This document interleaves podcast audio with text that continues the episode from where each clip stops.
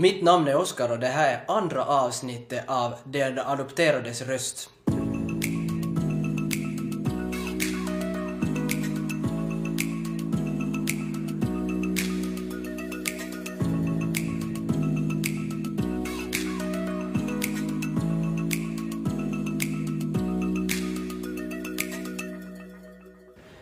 Hej Muluken! Roligt att ha dig här. Liksom nu, det här är ju andra avsnittet och det där, vi har ju inte egentligen presenterat dig så vi skulle vilja veta liksom, och jag tänker att lyssnarna vill jättegärna höra, vem är du? Så, vem är Muluken? Hej Oskar! Ja, jag heter Muluken Sedaborg och eh, det här, jag är adopterad från Etiopien på 80-talet, länge sedan. Uh, jag har själv nu eh, eh, också ett barn som också frågar ganska mycket om min bakgrund så, så därför är det också jätteintressant att få vara med i den här podcasten. Um, annars, vad gör jag annars? Just nu så jobbar jag med handikappsfrågor. Eh, och jag är, ja, är och alltid varit intresserad av samhällsfrågor. Mm. Så roligt att få vara med. Hej, jag måste ju fråga förstås då, hur har det format dig nu? Eller har det hänt någon sån här, nu när du fick ett eget barn, hur har det liksom, har det på något vis ändrat din syn på din egen liksom, adoption och hur det är att liksom det här med att bli själv bli förälder och få den där Mm, no, alltså, det kanske låter, låter lite dystert, men adoptionsfrågan slutar all, aldrig, liksom, märker jag. För det fortsätter till nästa generation. Och, och, och, att, och att min son också får frågor om, om varför han ser ut kanske som han gör eller, eller, eller varför han har ett annorlunda namn och så här. Men, så att på det sättet så är man ju alltid, alltid med, vad ska vi säga, det, det lever hela tiden med en äh, i alla sammanhang på något sätt ändå. Eh, och så försöker man göra det så positivt som möjligt och, och, och sen också prata om jobbiga saker ifall det är sådana frågor som dyker upp. Okej, vad häftigt. Vi har också en till med gäst med idag. Da, da, da, da.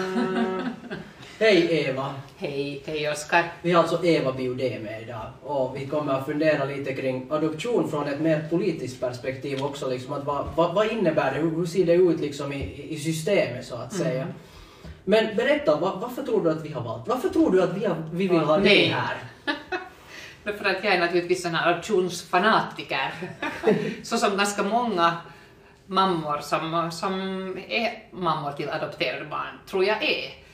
Eh, och det kanske inte bara för att man vill säga att det här var jättebra, men naturligtvis har det ju varit någonting helt fantastiskt för oss och för mig att ha fått en chans att få mina underbara barn som jag känner idag att jag inte kan förstå hur jag just har fått just dem. Eh, att det är naturligtvis en jätte, jätte positiv sak för en förälder att ha fått barn. Mm. Hur länge sedan var det som, som du jag har- ni adopterade? Jag har tvillingar på 26 år och så har jag en son på 25 som är född i Colombien. Och sen har jag då sen ett sladdbarn som inte är adopterat utan biologiskt, och han är 17, som kom lite sådär överraskande Okej. för mig som hade inställt mig på det här med att, att adoption är egentligen det sättet som, man, som jag skulle kunna få barn, men Just det. Det fanns möjliga, olika möjligheter. Och Oskar, du har ju också barn. Hur har du funderat på din adoption?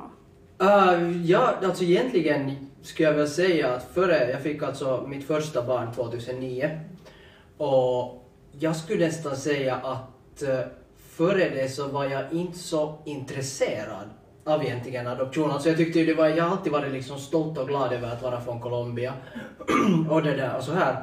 Men, uh, men jag var inte sådär jätte, liksom, det var inte sådär, jag kände mig som nu en som av alla andra förutom då att man ibland fick liksom höra att man såg annorlunda ut.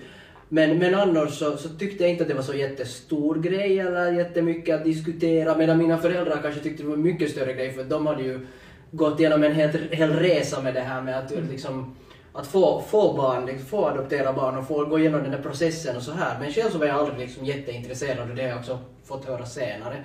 Men sen när jag fick barn så blev jag mycket mer intresserad. Det, det var på något vis för mig en Mm, jag tyckte det var så spännande på något vis att förstå vad det innebär att ha att ha liksom en, en, en sån här, vad ska vi kalla det, ha ett blodsband, alltså någonting någon som ser ut som en, för det var jag ju aldrig van med. Liksom att nu kan jag se att vet du, mina barn har vissa drag och vissa grejer som de gör och ser ut som jag. Och, och det tyckte jag var jättespännande. För det första var det spännande att uppleva överhuvudtaget den känslan. Att, att det skulle vara viktigt. Så där, va- varför bryr jag mig om, om, om att man ska se ut som, som den Och eftersom, speciellt eftersom jag aldrig har upplevt att, att det är viktigt. Men det blev på något vis en sån spännande upplevelse. Att nu har jag två barn, den andra för 2012. Så det där... Ja, kanske det på något vis på hela den här processen så har det blivit mer intressant egentligen det här med varifrån man kommer och, och då när vi startade upp det här, du, du som drog i trådarna hårdast för den här vuxna internationellt adopterade liksom, styr, liksom, föreningen, så, så det var ju just i de här tiderna, liksom, då när jag blev själv intresserad av att hej, det här är ganska coolt egentligen, att man har en helt annan bakgrund. Det, jag brukar alltid gå tillbaka i mina tankar till, den där, till det där vägskälet på något vis, där man blev adopterad. Att vad skulle ha hänt om man inte skulle ha blivit det, eller om man skulle ha varit i någon annorlunda situation så att man inte skulle ha blivit adopterad. Och vad är det som man har nu? Och sen då som, det är roligt att se tycker jag på de här båda vägarna. För- Men om man tänker på ett föräldraskap så tycker jag att, att eh, för mig har det aldrig varit viktigt att mina barn ska ha mina gener eller vara mitt blod eller någonting sånt. Jag har aldrig riktigt förstått heller, precis som du säger, precis som du tänkte förut, så, så tror jag att de flesta adoptivföräldrar tänker. Åtminstone så, så om man har tänkt det från början så tänker man det sen småningom när man funderar på det. Samtidigt så vet jag till exempel att min äldre syster, när vi skulle adoptera så sa min äldre syster att du ska inte tro att bara för att man föder ett barn så är det kopior av dig själv. Att det är också kanske en sån här föreställning man har. Barnen är ju också olika i alla familjer. Att det, är ju, det är ju så att man kanske tror på något sätt före man har barn att det liksom, man, kan, man tror man kan forma sina barn och man tror att man kan liksom styra utvecklingen eller hur de blir och så märker man plötsligt att du har flera barn som alla är jätteolika oberoende om de är adopterade eller biologiska. Och att du på sätt och vis liksom, du tappar liksom den här känslan. Men det är klart att du ser likheter i dina barn. Men också dina olika barn har olika saker som är annorlunda än du och, Ja, och sånt som är liksom- lika som du. Ja, Det kastar ju precis liksom. Ja. Och, och det är ju mer det där när man söker de där likheterna. så är det. Att det, det där är ju så som jag är. Ja. Eller det där, eller den här lugna beteendet, eller det här vilda, eller Ja. det här, eller det där. Men det är ju någonting jag då söker i så fall. Så är det. Så det behöver ju inte... Och samtidigt är det väl också hur andra ser en, så märker man ju också hur mycket folk lägger i sina egna förväntningar. Att, alltså mina två äldsta är då födda i Finland. Och de är alltså, jag är ju en lång, stor person och mina tvillingar är små, jätte sådär söta eh, till storleken. Eh, och det är ändå vitsigt alltid hur främmande människor som inte har vetat att de är adopterade alltid har hittat oj, så hon liknar dig och hit och dit. Mm. Och då är det ju faktiskt, eh, det kan man kanske inte säga när man har ett internationellt adopterat barn, för då förstår man att, att det kanske, åtminstone måste förälder, om inte man vet båda föräldrar, måste kanske då vara någon annan. Men, men folk ser också vad de vill se. Mm, så är det. Ja. Det där, jag tänkte att, att, att eh, om dagens tema, om man nu ska prata om tema, så, så har vi lite funderat kring det här med etik inom internationell adoption och, och det där Eh, vi har ju kanske också många gånger hört det här att, att, att det finns ju så många föräldralösa barn, att, att hur kan det ta så länge att, att, att, att få adoptera ett barn och, och när det ändå finns så många som skulle vilja ha. Vad brukar, ni, vad brukar ni svara på den frågan? För att ofta så ställs det ju sådana frågor för de anser ju att man är expert i, i någon form. Ja. Vad säger du Eva? Men, alltså, jag, tyck, jag tycker faktiskt att det är ett problem att eh, inte fler länder har ett fungerande system för att kunna adoptera barn. Att det är ett faktum att det faktiskt finns jättemånga föräldralösa barn. Men, eh, och det betyder naturligtvis inte att så länge man har sin biologiska mamma och pappa på plats och som att första hand ska det ju handla om att stödja ett föräldraskap och en familj. Men, men vi vet ändå att, att det inte alltid är så. Så långt har vi inte bara kommit och därför tycker jag det är jättesorgligt att många länder av politiska orsaker låter bli att bygga upp ett system. Ni vet, det finns länder som tycker att det är en skam för vårt land att vi inte kan ta hand, att vi, precis som landet skulle ta hand om barnen, att vi kan, inte kan ta hand om våra barn själva och då, sätter man den, då har man barnhem som kanske inte ens fyller alla kriterier eller man har inte ett barnskydd som fungerar och, och så vidare. Och jag, vem som helst förstår att det bästa skulle vara om barnen på riktigt skulle få en familj. Men, men, men samtidigt är det naturligtvis så att det inte finns, för adoption finns det ju inte så många barn för att det är så att det, man måste liksom sköta adoptionen via så här officiella utvärderade, noggranna system och det måste finnas lagstiftning som kontrollerar att det inte finns missbruk. Eh, för det är naturligtvis, i en sån här värld så finns det också, speciellt när det finns folk som, ska vi säga när många av barnen kommer från förhållanden där det finns väldigt uh, mycket misär, kanske förvaltningen är inte så pålitlig, det kan finnas korruption, så kan det ligga väldigt nära till hands att någon missbrukar det att du hittar ett välbärgat föräldrapar som inte vill något annat mer än bara ha ett barn. Vet ni? Man är liksom de här underliga, de här maktförhållandena. Mm. Så det är nog viktigt att det finns lagar och regler, det tycker jag. Men jag tycker att om det finns ett grundligt system som, som är enligt sådana regler som vi har internationellt bestämt, så tycker jag faktiskt att det borde finnas hellre mera möjligheter för adoption än vad det finns idag. Och det har ju faktiskt minskat i Finland ganska mycket. Mm. Från det till exempel när ni var unga mm. till ja. idag så mm. har det ju mm. minskat jättemycket. Ja, man kommer just upp, upp till hundra. Just det. Om ens det. Ja. Att eh, just det där golden year var, var runt år 2003, år 2005 och då kom det upp mot nästan 400 just det. barn per, per ja. år. Och det finns ju faktiskt så att det finns ganska mycket föräldrar som också inte önskar någonting mer än att de skulle få mm. ett barn. Så att jag tycker på något sätt är det en sån dubbelsorg att det finns då barn som inte får föräldrar som älskar dem och så finns det föräldrar som inte får ett barn att älska. Mm. Det där, är det faktiskt en mänsklig rättighet att få ett barn? Vad säger du, Oskar? Ja, det där är en svår fråga. Jag, jag satt och funderade på det här om dagen, eller just här på det, idag eller igår att är det en mänsklig rättighet att få ett barn? Kan jag säga någonting utan att Twitter exploderar och folk blir fly förbannade på mig? Jag vet inte. Um, jag, jag, nej. Det är väl inte en mänsklig rättighet att få ett barn. Det, det är en mänsklig rättighet eller en, en, liksom, en rättighet för ett barn att få ett tryggt hem. Mm. Etc.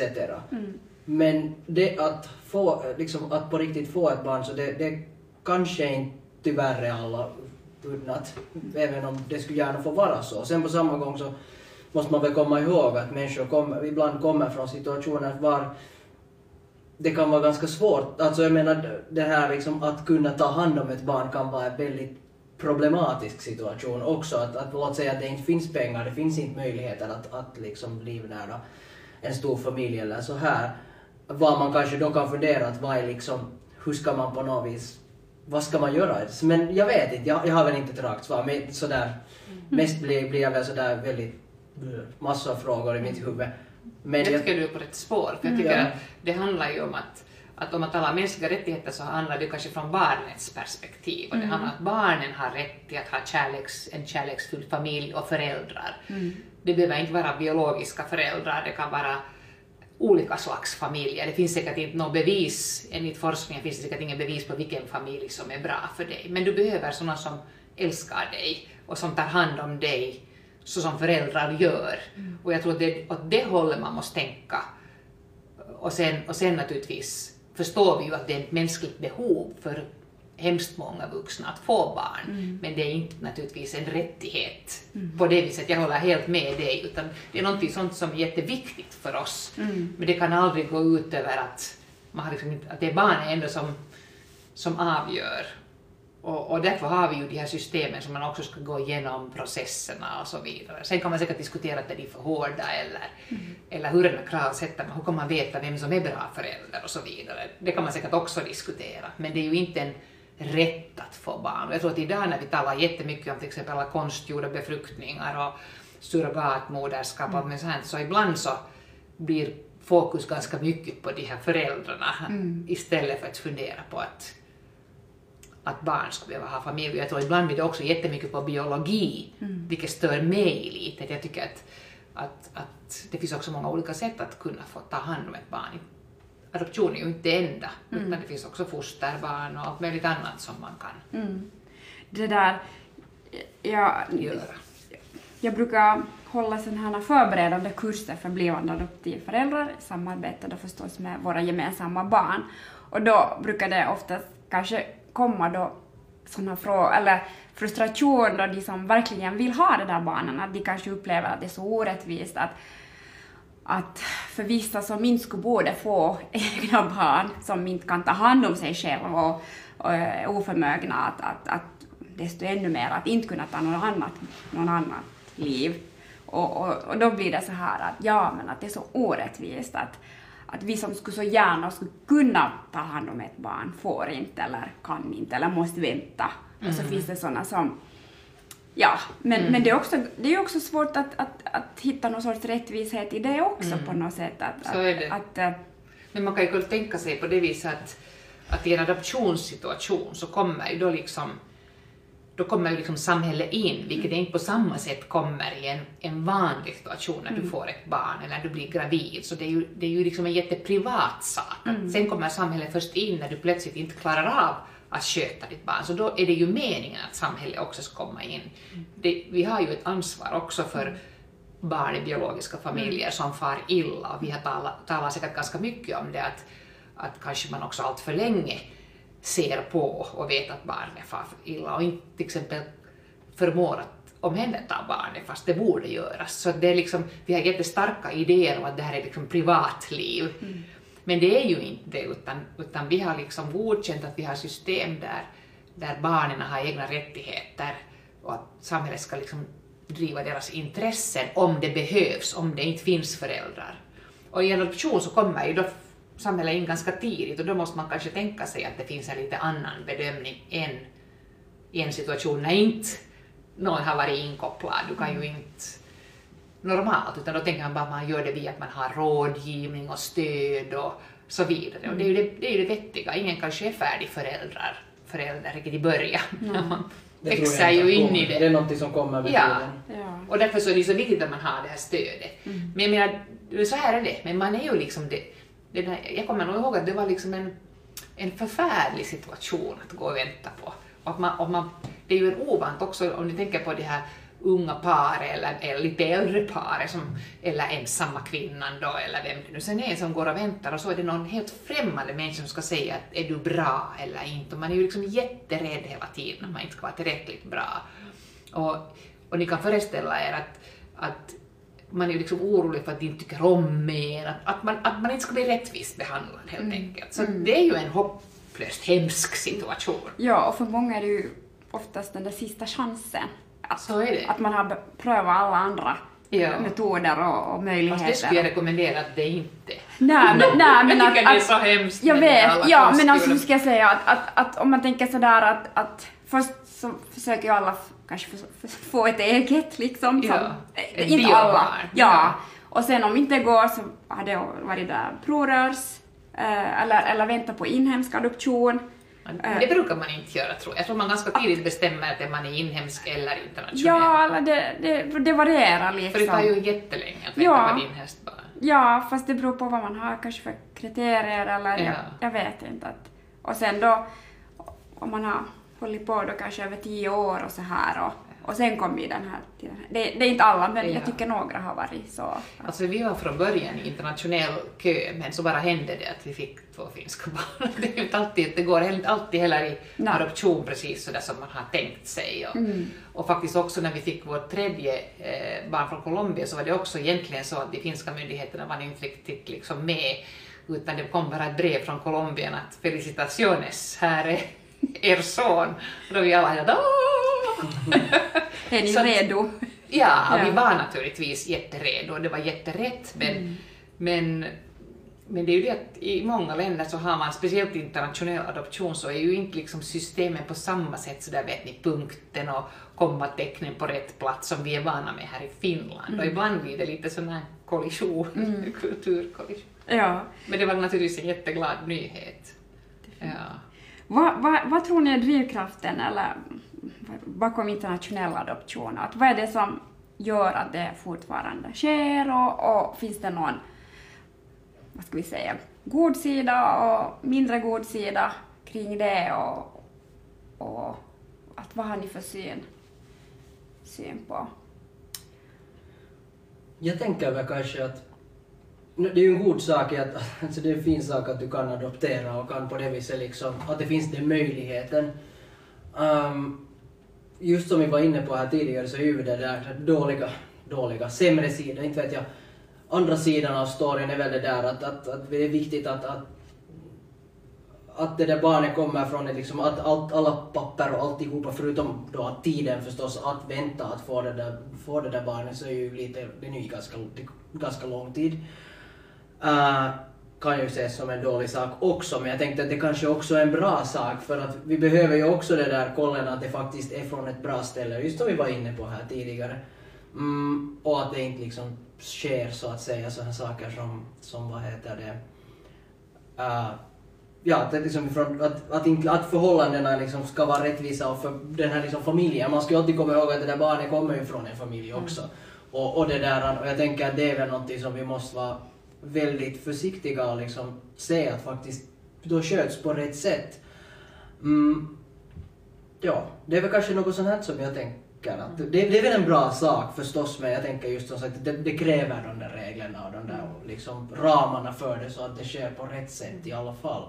Jag tycker att, jag tycker att eh, om det är så att adoptionen, internationell adoption minskar på grund av att så många fler barn har ordentliga förhållanden och om barnskyddssystemen och utbildningen och hälsovården i alla länder utvecklas så att familjerna klarar sig mm. och att, att de helt enkelt kan ha, hantera sina föräldraskap. Säkert kommer det alltid att finnas situationer där inte alla föräldrar klarar sig, för det, till exempel i Finland handlar det kanske nu inte mer så mycket om ekonomi, utan det handlar om till exempel att man blir sjuk eller, eller har andra sådana problem, att man inte helt enkelt klarar av det. Eh, men då minskar naturligtvis antalet adoptioner och jag tror att det att det finns internationell adoption, så starkt tryck på det beror naturligtvis på att det inte finns inhemskt så jättemycket. Det finns liksom inga lättare vägar. Mm. Och sen kanske det att det är så uppenbart för oss att det finns faktiskt mycket barn i många, många länder mm. som inte har en, mm. en, en familj eller inte har föräldrar. Det finns ju till exempel jag tycker det som liksom speglar ganska bra i den här situationen, jag kommer ihåg, men alltså Ryssland har ju flera gånger gjort sin, sin lagstiftning väldigt svår och där har man till och med alltså barn som har varit många år på barnhem, så efter att man har då hittat en en förälder eller två föräldrar till det här barnet, så börjar man ännu förlänga man processen och börjar söka om det nu skulle finnas någon i släkten som skulle vilja ta hand om det här barnet. Och jag tycker faktiskt att det är väldigt konstlat, för man tycker att om barnet har varit fem år eller någonting sånt på barnhem, så ska du inte förlänga liksom mera tiden. Då borde man nog ha sökt den där föräldern ganska mycket före det här. Mm. Att, och det här gör man också där. Man säger att det är barnets intresse för att det ska vara bättre att vara i sitt eget land. Men sånt här har jag nog svårt att förstå. Mm. Jag tror att, att man inte ska förlänga tiden någonting. Om det finns föräldrar eller, eller möjligheter, kanske till adoption då, närmare så är det fine. Men, men jag, jag tycker inte att det, jag, jag har svårt att se att kultur eller någonting språk eller någonting sånt här ska vara viktigare än det att du får kärlek i en familj på något sätt upplever jag det liksom mm. väldigt svårt att se att det skulle ha ett så stort värde i sig. Mm. För i första hand är vi ju ändå människor. Mm. Jag tänker också just det, var det just Ryssland som det här i något skede när det var någon sån här gnabb om, om det ena eller det andra så blev ju den här adoptionen en politisk fråga där man faktiskt var sådär att vet du, ni som bor i USA, ni får inte ni, ni, ni får inte adoptera från Ryssland eller hur det sen var. De hade, jag har någon sån minnesbild. Yeah. var det så? Mm. Jag tyckte yeah, att det var så att man så. egentligen ställde vilket jag tycker är helt sjukt, ja. att man liksom gör det till politiskt, politiskt så att säga. Så är det. Om det är så med på det där viset så då tänker ni inte, ja precis, det är ju det, så är det. Mm. Men så har det naturligtvis också hänt saker som är helt förfärliga. Och, och det är ju till exempel, tycker jag, upplever, jag upplever det nästan de värsta sakerna är att när man inte har haft ordentliga adoptionslagstiftning, så att adoptionen inte liksom har blivit vet ni, slutgiltig. Att, att, att helt enkelt det finns då situationer där man har skickat tillbaka barn eller någonting sånt här. Så mm. sånt tycker jag är fruktansvärt. Är, är fruktansvärt. Så, precis samma sak kan man tänka sig att om man omhändertar ett barn så flyttar man det från barnhem till fosterfamilj, till fosterfamilj, till fosterfamilj. Det är ju liksom förfärligt mm. hemskt. Att, att det är viktigt att alla förstår att, att om man adopterar så betyder det att det som du skulle ha fått det här barnet det återkalleligt. Mm. På samma sätt som i alla andra situationer. Att, att på det viset är det naturligtvis jätteviktigt att man fattar. Och där vad du säger Oskar, att det tar en tid när man, Mm. den här processen, så det här är ju meningen att man då ska bearbeta det här. Ja, precis. Jag tänker sådär att, att den här drivkraften är väl kanske delvis att, att så länge det finns den här ekonomiska ojämlikheten också att på något sätt mellan den rika och den fattiga världen så och sen då också antalet så att säga barnlösa föräldrar gör kanske det här att man också på något sätt äh, att därför, därför pågår också den här, den här äh, Men det kan också vara vet du, att i många Processen. länder ännu så kanske adoption, i många länder är adoption säkert ännu på något sätt mer tabubelagt och så här. Att, att, eh, att därför så har man till exempel inte fått igång någon slags intern i det landet adoptionsverksamhet på samma sätt. Eh, och, och det kan ju också vara så att om inte man liksom har på något sätt behandlat det här temat att det på riktigt är möjligt för någon att ta ett annat barn och uppleva att det är lika bra som, som om det skulle vara fött och vuxit i din, i din egen kropp, så då, då kan det vara svårt att få igång det. Och, och, och jag tror att det kan också vara orsaken varför det inte alltid finns adoptionssystem, för oftast också i de här länderna vi pratar om som är adoptionsgivarländer så inte det är så att alla är fattiga eller alla har misär, utan nu finns det ju ofta väldigt välbärgade människor och att på sätt och vis skulle det finnas kapacitet också att skapa bättre system också helt internt. mm, Sen tänker jag kanske mycket också, jag faktiskt diskuterat med mina, med mina ähm, svärföräldrar om, om liksom hur det såg ut förr ute, ute i skärgården. Och där var det ju ofta det här att om det fanns en familj som kanske som inte kunde ta hand om, om, om något barn eller de hade många barn och så vad heter det så här och, och de, det fanns inte liksom rum eller en eller annan orsak.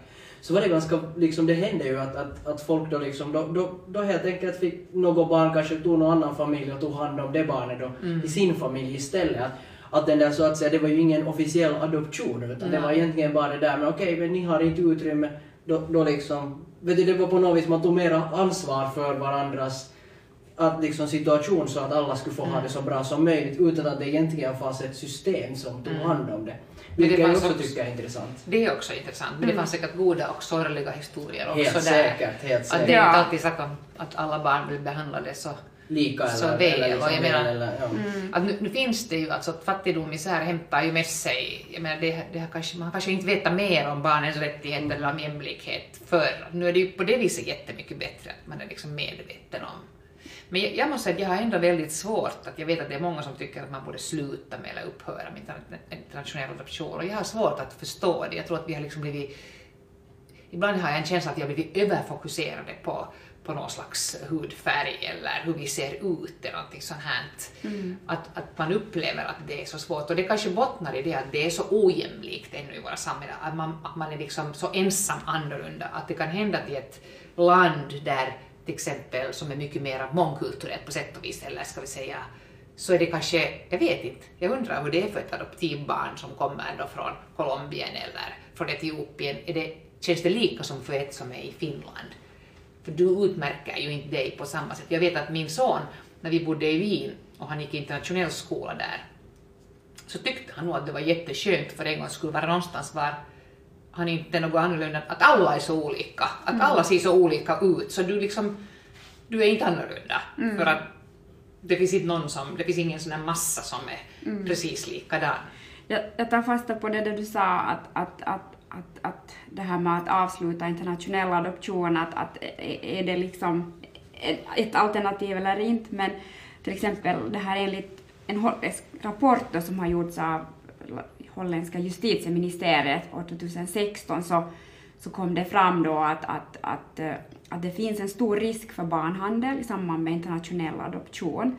Och, och det där, på vilka sätt ska Finland tycker ni ska arbeta för att minska då de här riskerna för, för barnhandel eller andra oegentligheter som kan förekomma kring, kring eh, adoption och, och då brukar det ju kanske ibland inträffa katastrof, alltså det har hänt någon hungersnöd eller, eller krig, Naturkatastrof. naturkatastrof som på något sätt eh, där det visas att hur utsatta barnen är och då Ja. Alltså, de barn som är mest utsatta är barn som är utan föräldrar och familj. Och det är då oberoende om de är adopterade eller inte. Så i slutändan så är det inte bra att barn blir utan familj.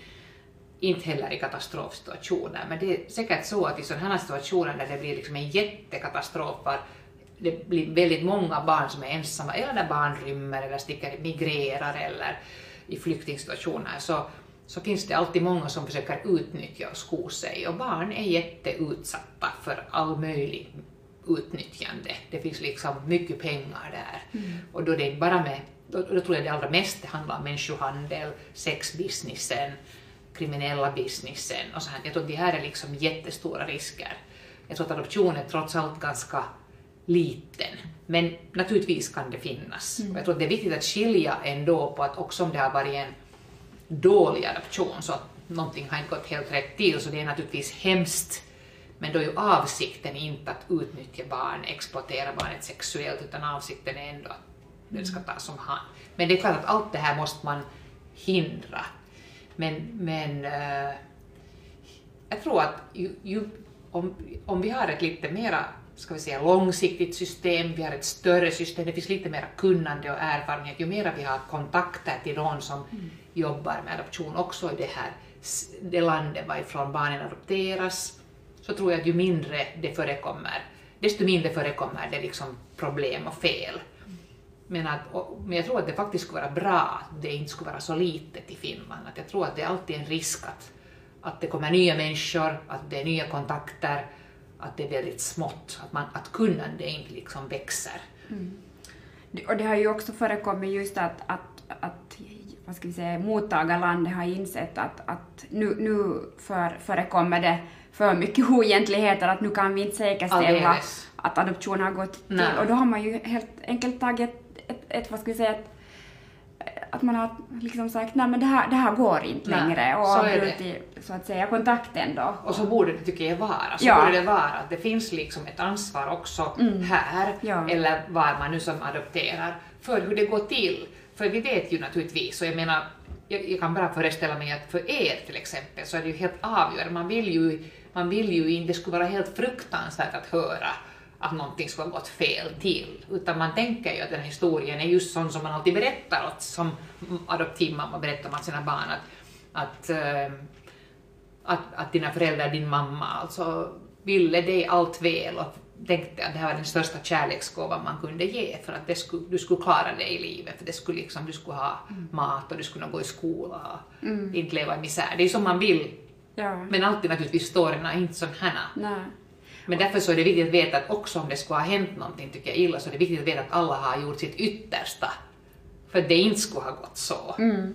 Ja, och jag tycker också, eller jag är på något sätt lättad att, att, att så, till en stor del så stämmer det där min bakgrundsinfo på det här originalpappret att sen när man gjorde det tillbaka till, till ja. rötterna resa då förekom det ju som nyansskillnader nog, men, men det där nyansskillnaden var till så vida så att de var sådär förskönade till pappers mm. och verkligheten var lite, ska vi säga, mera smärtsamt. Men, mm. men, men i det stora hela så stämde det just att, att min mamma dog när jag var äh, liksom liten och hon dog, det stod i pappren att hon dog för hon hade någonting i magen.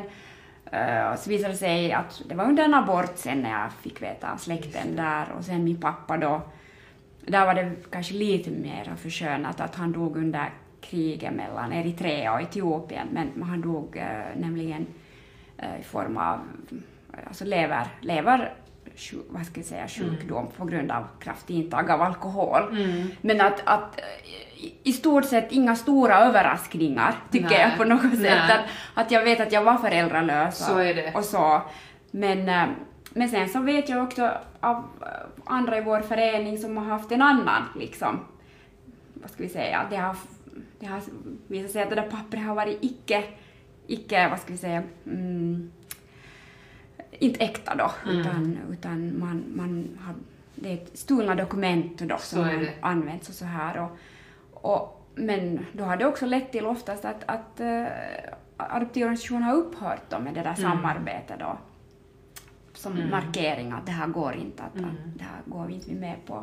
Och jag har förstått också att Norden har jättebra sån här regelverk och, och, och transparenta Mm, arbetsmetoder. Ja. Att, att det är en före, föregångare jämfört med faktiskt till och med resten av Europa Mm. och, och just eh, Spanien och Italien och, och så här att, att eh, där är det Vi är så noggranna. lite lösare. Ja, ja. Men har ni tänkt någonsin på det att, att eh, just jag som har barn då, både från Finland adopterade och från Colombia och så har jag ett biobarn, att, att jag har alltid tänkt att som mamma var det väldigt mycket liksom lättare, och det kan hända att jag var så inställd på den här internationella adoptionen, att det var på något sätt lättare att kunna liksom förklara att hur din vet du, hur man ville dig väl, men att i ett finskt sammanhang så var det liksom mycket svårare att förklara själva adoptionen.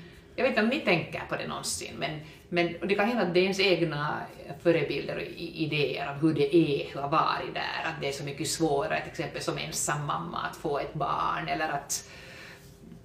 Mm. Men att på något sätt här tycker man att, man, att det ska vara liksom lätt, man borde klara sig, att det förgår, funkar. Förstår ni vad jag menar? Ja, men jag tycker att, att ändå så finns det ändå på något sätt det här liknande likhetstecken. att- Samma är det ju att, såklart. att, att, att, att det kan vara just att man har fått barn som ung. Så är Och då är det. man ju o, o, ganska utsatt oberoende vi- vilken, vilket samhälle man är. Så är det. Och, och, och det kan ju den här unga mamman i Finland hade ingen familj runt omkring som kunde ta hand om och få Mm. stöd. För det är också, fast vi har ett välfärdssamhälle, så hänger det långt och mycket på ändå det här nätverket kring en. Just det. Ja. Att, att, och, och så tänker jag på något sätt att, att, eh, att det är ändå fråga om unga mödrar eller mödrar överhuvudtaget som helt enkelt kommit bara fram till den insikten att nej, att det här, för, för, att, för att det bästa ur barnets synvinkel är att jag upp, uppger det för adoption. Att, så jag ser som, på något sätt så ser jag bara mera, vad ska vi säga, det lik, liknar ändå oberoende var man i världen man råkar bli född eller födas eller... eller Jag tror att du har jätte, jätterätt. Jag Ja. tror faktiskt att det innerst inne är just sådär. Ja, för det är inte så enkelt att bli Nej. mamma, eller att, bli, att få ett barn. Att, jag menar, jag har fått sent barn och, och, och så här, men jag tänker som att inte skulle jag varit mogen och tidigare. Nej. Och, och jag menar, och dessutom som singel mamma, kanske det skulle gå eventuellt för att min mamma, vi har bra relation och så här, men det, det, det, det är ingenting som är självklart. Mm. Att, eh, att det behövs så många fina händer kring det här barnet för att det ska kunna lyckas och ha ett bra tillvaro. Och, och det där. Så därför tycker jag det, det, det har som mera likheter än att det har ingen skillnad var man råkar bli född. Nej, jag, jag tror att du faktiskt, du sa det jättefint, jag tycker det är just så det är. Skulle vi ännu, jag tycker din jurymatka och det här, Ja. har, du, har du gjort en jury? Nej, jag har jag tycker det är ganska intressant, alltså en av mina, David har också varit. Ja, okej. Ja, men jag kan ju naturligtvis inte berätta om hans resa så mycket, Nej, men jag nej, menar men- att men det är intressant att ska man eller ska man inte eller... Mm. Har du något, vill, du- vill du dela med dig av den? eller Hur känns det för dig? Ja, alltså, Men du berättar ju lite just ja, det. alltså jag, jag, jag måste säga att jag var nog nästan lite för omogen när jag gjorde Hur gammal var du? Jag var 22 eller 21. Just det. Att, jag var nog inte riktigt redo. Nej. Okej. Att jag, jag är ju tacksam på det sättet att jag vet jättemycket om min bakgrund och jag har släkten där och pappas kusiner och så här, men jag var inte känslomässigt redo för att ta emot den där enorma fattigdomen till exempel. Eh, och sen eh, att fara dit som kvinna var också jobbigt tyckte jag. Att, eh, Var du ensam på den här resan? jag var med min mamma, med, två, med som ja. två kvinnor då. Ja. Och, och, och, ehm, och sen kanske just också att jag tog ganska stort ansvar i det där i och med att min mamma inte kan engelska så bra. Så jag fick, jag, jag var både översättare och jag skulle ändå uppleva saker och ta emot info och alla intryck så att jag, ja, alltså jag, jag blev faktiskt deprimerad när jag var där de tre första dagarna för att det var Mm, jag kommer ihåg så mycket också, så den där kontrasten till de här fina bilderna man hade kvar i minne och sen Mm. det här när man verkligen mötte den verklighet som fanns där och den här stora kontrasten mellan rika och fattiga och tiggande barn och hemlösa barn och, och, och det där. Och sen just den här frågan som dök upp just att, att jag kunde vara en av dem, eller kunde jag? Hurdan framtid skulle jag haft här? Eh, Eh, det som jag tycker kanske är tröstande är att när, när jag ändå har när jag var på barnhemmet, på det här barnhemmet så fick vi ju ändå Uh, vi fick gå i skola, så att jag, jag, jag hann gå i skola före jag kom till Finland, alltså jag var ju sex år när jag blev adopterad. Så på det sättet så har jag också kunnat följa med att, att de har som tagit hand om barnbarnen, alltså barn, barnhemsbarnen på det sättet att de har fått bo där tills de har liksom gått skolan ut och hittat ett, ett, ett jobb som de kan försörja sig och, och så här. Så att, så att eh, när vi funderar just kring den där tanken att, att hur skulle min framtid ha varit där, så med det facit i, och den kunskap jag har och jag fick när jag gjorde den här tillbaka till rötterna-resan så, så känns det som på något sätt sådär fint att jag, jag tror att jag skulle ha haft en helt okej okay framtid där. Mm. Men det råkar bara vara på grund av barnhemmets uh, skötsel Mm. och, och, och så. Vem var Eh, det som hade barnhem? det var ett finskt ba- alltså det var ett, ett missions... Just alltså, det. finns någon sorts ett, ett missionsdrivet barnhem så vi lärde, sig, vi lärde oss finska lovsånger så jag kunde ju Jaha, sjunga. Så du hade liksom en koppling till Finland? Ja, men jag var den enda som... Vänta nu. Ja, de, hade, de bedrev internationell adoption också med Sverige. Just det. Och, och det där, och vi var de första sen som blev skickade till, till Finland. Och, Ja. så, så det där. Och jag tror faktiskt en av... Alltså en, min bästis var, var dotter till den här finska kvinnan som drev och, och jag har fått veta att hon finns någonstans här i Helsingfors. Ah, Ja. Men du har inte träffat henne? Nej, jag har inte träffat henne. Hon har också barn. Spännande. Ja, och det finns en gullig bild med, med henne och mig som, som, som liten där på barnhemmet. Så att på det sättet, jag brukar ofta säga att jag tror att jag skulle ha helt okej framtid också där. Men det, det är slumpen tror jag, på något sätt. Och sen, eh, och sen det där barnhemmet, man brukar ju ha ganska hemska historier om barnhem och liv och så här, men, men det barnhemmet som, som jag växte upp där några år, så det, det gjorde mig jättestark som människa. Jag tror inte att jag skulle ha klarat mig så bra i Finland om inte jag skulle ha gått, varit på det där. det sägs ju att barnhemsbarn är så här survivors, Ja, så det- det... det ändå är ganska tufft. Det är jättetufft, för det var Mm. hierarkier och det var liksom gentjänster och tjänster och, och, och det där. Djungelns lag. Djungelns lag och, och det var tappelon och det var det är en och det andra. Så att jag, jag är som på något sätt så tacksam på något sätt att jag hann vara där en stund och, och, och få lite mera muskler för jag kom till Finland. Mm. så, så det där. Och sen, nu finns inte det här barnhemmet mera.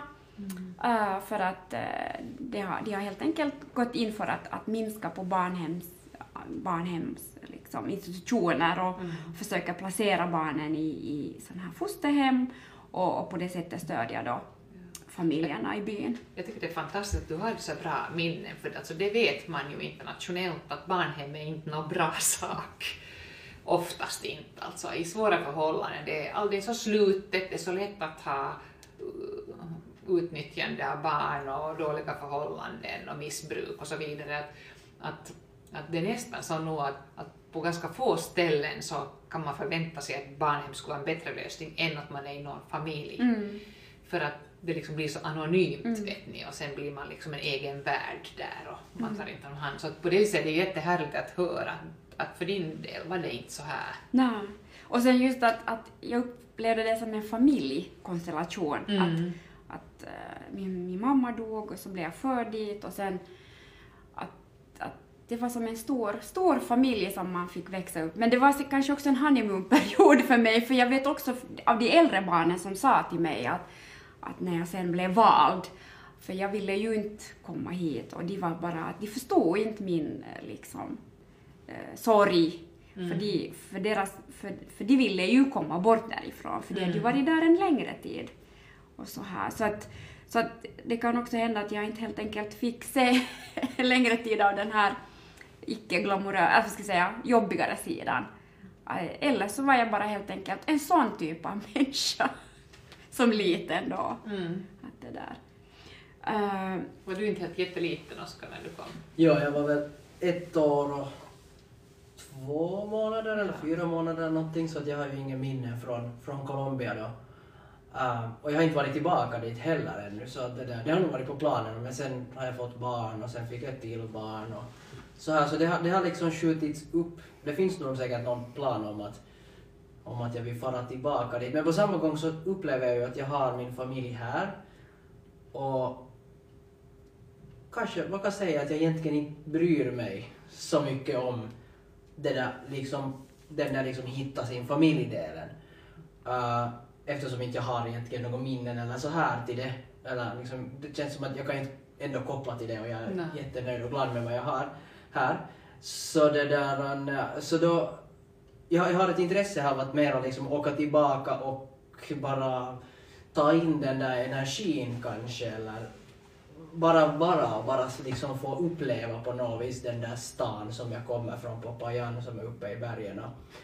Uh, och, och så här, bara liksom på något vis vara där och andas in det. Och, och sen så tror jag att jag liksom skulle kunna vara ganska nöjd och belåten och komma hem därifrån då med bara den upplevelsen. Mm. Och, och jag vet inte, det, beror ju säkert ju på att jag var så liten när jag kom överlag. Att jag, Mm. att jag känner, jag, jag har inte en koppling på det Mm. viset. Så jag kommer ihåg att under adoptionsprocessen så talar man ganska mycket om det här att sen borde man komma och titta på för att bekanta sig och så här. Och jag tyckte också det var på det viset eh, var det svårt att veta att vad som var rätt. Jag kommer ihåg att vi tänkte ganska länge att, att kanske någon gång i tonåren skulle vara bra, men, men när tonåren kom så var man nog ganska på klart med som förälder att det är nog inte rätt tid nu och när man just började fundera på när man visste så lite, eller åtminstone jag visste så lite om, på riktigt om förhållandena, riktigt, man hade väldigt lite uppgifter på papper, så tänkte jag också hela tiden att man måste vara nog jätte, ganska mycket mognare och starkare för att det kan vara jättesvåra upplevelser som man möter när man inte alls vet. Och att också, ett, också mina barn kan ha förväntningar och sånt här som att man blir igen besviken och ledsen. Och, och på sätt och vis tänkte, det har jag alltid tänkt att det värsta skulle vara att hitta sin mamma eller pappa som, in, som kanske inte sen vill ha någonting att göra med mig. Eh, eller med ba- barnet, för ett barn. Att, att det måste ju vara nästan en av de värsta sakerna. Så att, så att jag, jag var jätteglad nog att min son faktiskt ganska nyligen först när han, jag tror han var 24 eller 25, så åkte iväg och bekanta sig med Colombia och åkte på sån här resa med en kompis. Då tänkte jag också att jag skulle vilja åka med, men han ville inte ha med mig. men jag förstår det nog för att det är liksom lättare att åka med kanske en kompis, att man, man är inte liksom ansvarig för en annan människas känslor. Jag förstår att det kanske inte var helt enkelt samtidigt som det är härligt att göra det med din mamma. Så, och för mammorna så är det naturligtvis jättehärligt, men jag fattar det jättebra att, att man behöver liksom få koncentrera sig på sig själv och att det finns en poäng i det. Jag har nog faktiskt en tanke om att jag vill vara ensam. Jag ser du nu. Jag, jag har faktiskt det jättestarkt Ja. ja. med att den liksom... Det är din jag skulle kunna åka på nytt med vem som helst kanske någon gång. Jag tycker Ja. inte så mycket om att resa överlag.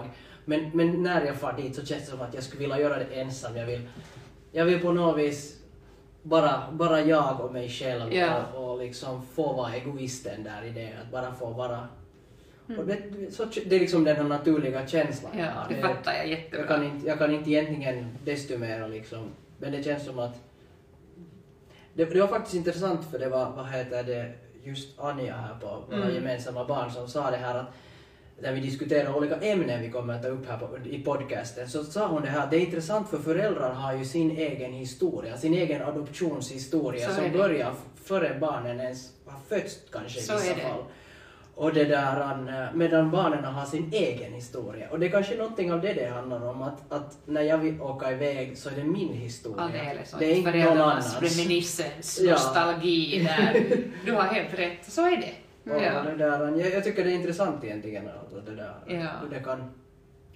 Ja, hur vi, kanske man måste få vara självisk i de här frågorna. Det är så, Men men- inte vet jag, jag tycker inte att det egentligen är själviskt. Jag tycker egentligen att det är, det är naturligtvis, jag menar, man har rätt till sin egen historia. Det, måste, det är nu kanske det grundläggande man måste ha.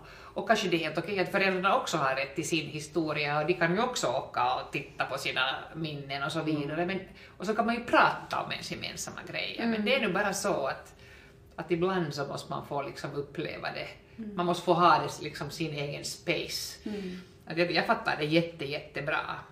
Att, att jag tycker på något sätt också just med att eh, jag jag tror att i Sverige har de infört via något regeringsbeslut just att, att för att möjliggöra sådana här resor Mm. så, så kan man ansöka om bidrag. Just det. Och, och, och, och det skulle jag också tycka att Finland skulle kunna, för att det är en ganska, det är en ganska sån stor ekonomisk eh, sak eh, att kunna företa sig en sån här resa. Ofta så vill man kanske vara lite längre än bara en vecka. Så är det. Och, och, och, och, och jag tror att många skulle kunna och vilja göra det om det skulle också finnas ett litet bidrag att kunna ansöka om. Och det är också som, jag tror det var behovsbeprövat och så här, eller de, de kollar och ser liksom vad man har för, för önskemål och behov och så här. Men i alla fall, för att det var väl någonting att, att man kom fram till att i och med att man också har så att säga tagit barnen hit till det här landet så har man också en viss skyldighet att visa upp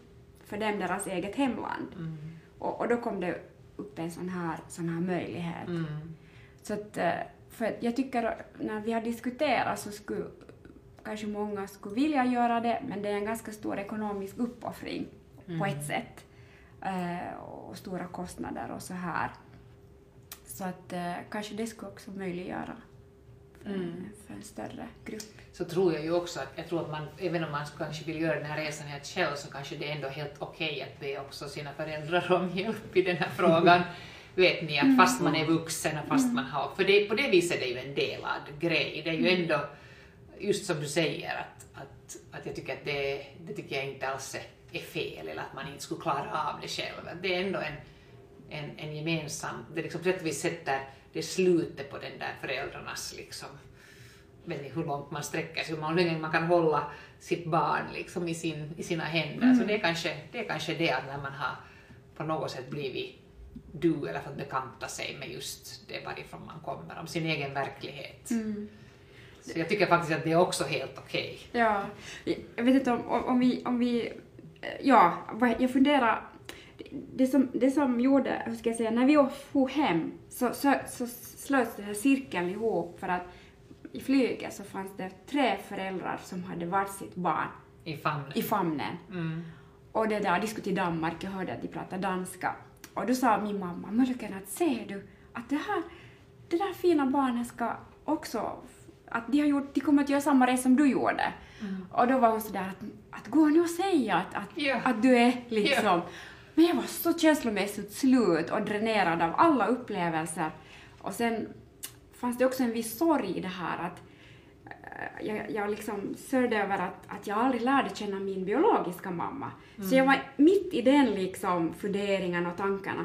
Så jag var sådär att nej, jag orkar inte mamma. Att, att, att eh, det var så mycket känslor och saker som bara hoppade och for hit och dit och, och sen också den här stora sorgen då över att Men du hade ju ett, ett litet liv alltså. Du Mm. hade ju ett litet liv i Etiopien. Ja. sex år, men en sexåring fattar jättemycket. Man har redan alla möjliga relationer Ja. och man har lärt sig allt.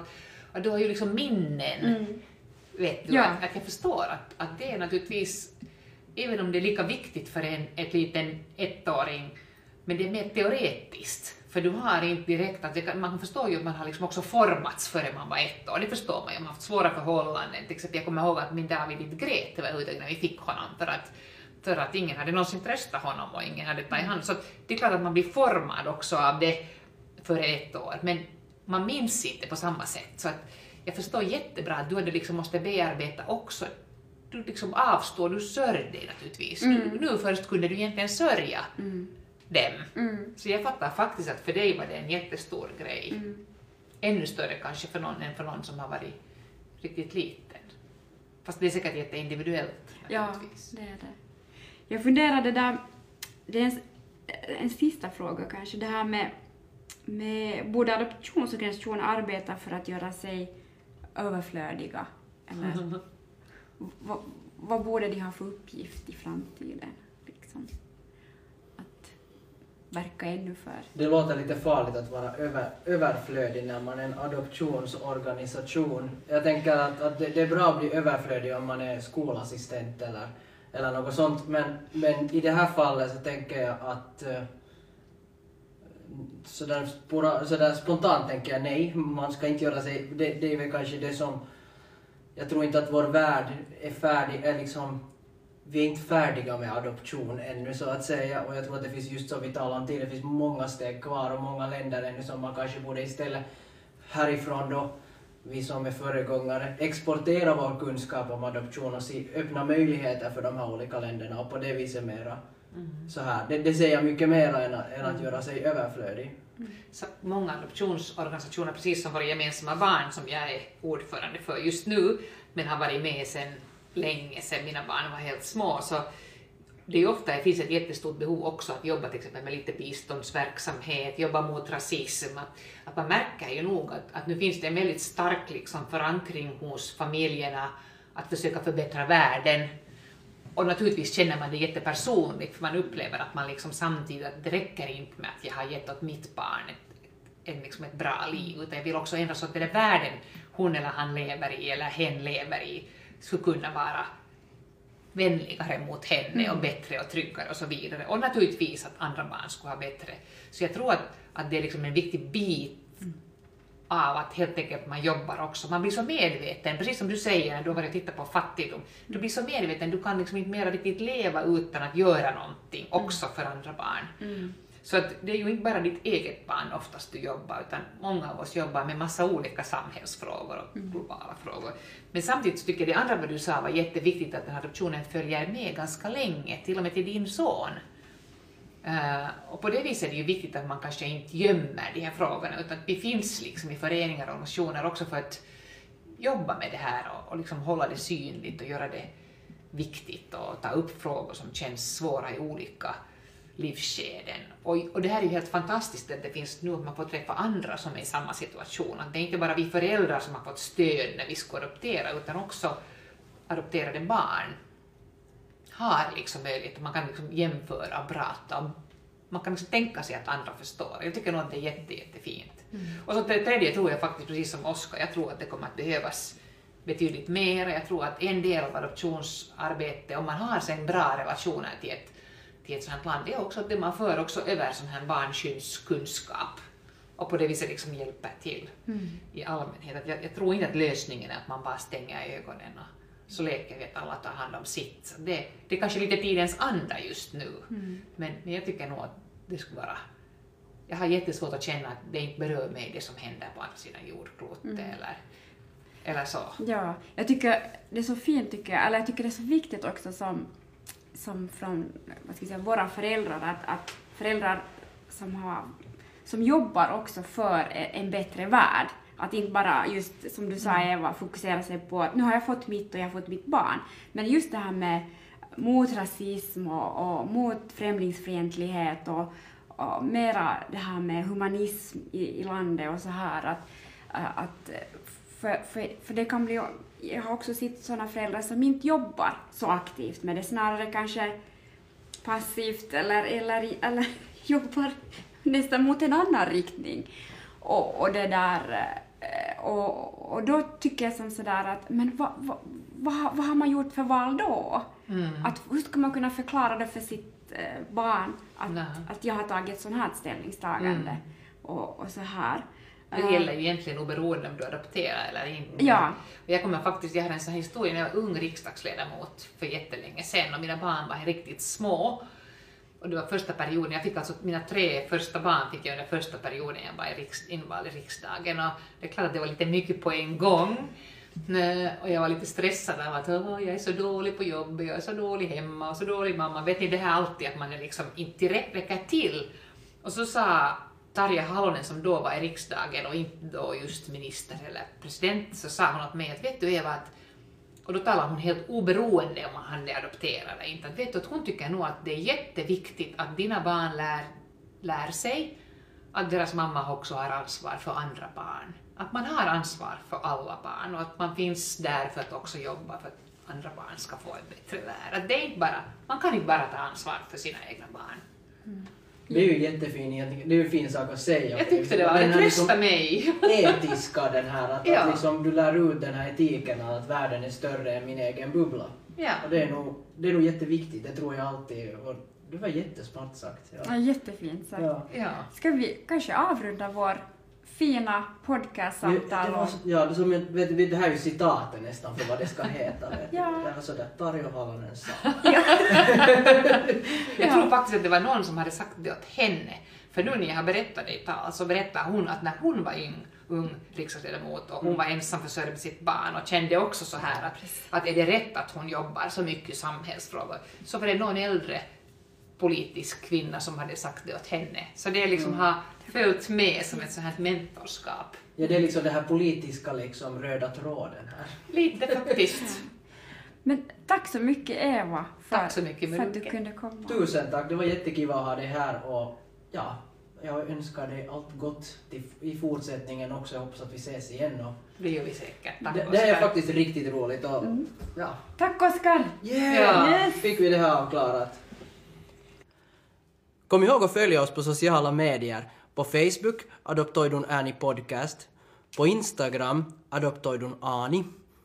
Eller via yhteisetlapsemme.fi får ni veta mer också om oss.